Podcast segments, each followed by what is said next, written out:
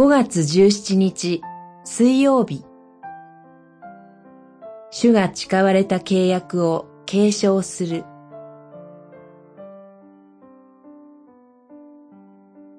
創世記26章。私はあなたと共にいてあなたを祝福し、あなたの父アブラハムに誓った私の誓いを成就する。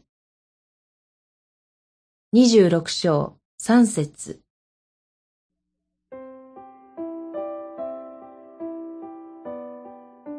26章はイサクが主人公として描かれる唯一の章です。三つのエピソードが記されます。妻を妹だと偽る出来事、井戸をめぐる争い、ゲラルの王アビメレクとの契約締結の三つです。大変興味深いことに、そのいずれもかつてアブラハムが経験したことです。それらのエピソードの中で、かつてアブラハムに与えられた約束がイサクにも与えられます。私はあなたの子孫を天の星のように増やし、これらの土地をすべてあなたの子孫に与える。地上の諸国民はすべてあなたの子孫によって祝福を得る。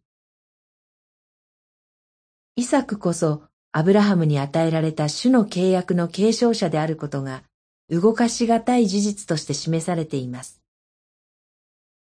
アブラハムとイサクはよく似た経験をしましたが、それぞれの個性も現れています。アブラハムの場合、井戸をめぐる争いを収めるのに、相手の王と誓いを交わしました。イサクの場合、争いを避けて繰り返し別の井戸を掘ります。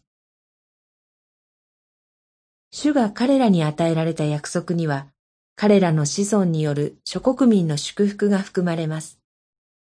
その通り、私たちは彼らの子孫であるキリストによって祝福を得て契約を受け継ぎました。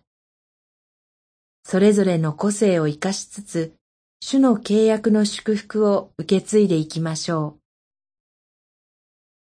祈り。主よ、キリストを通して私たちにも与えてくださった恵みの契約を次の世代にも受け継がせてください。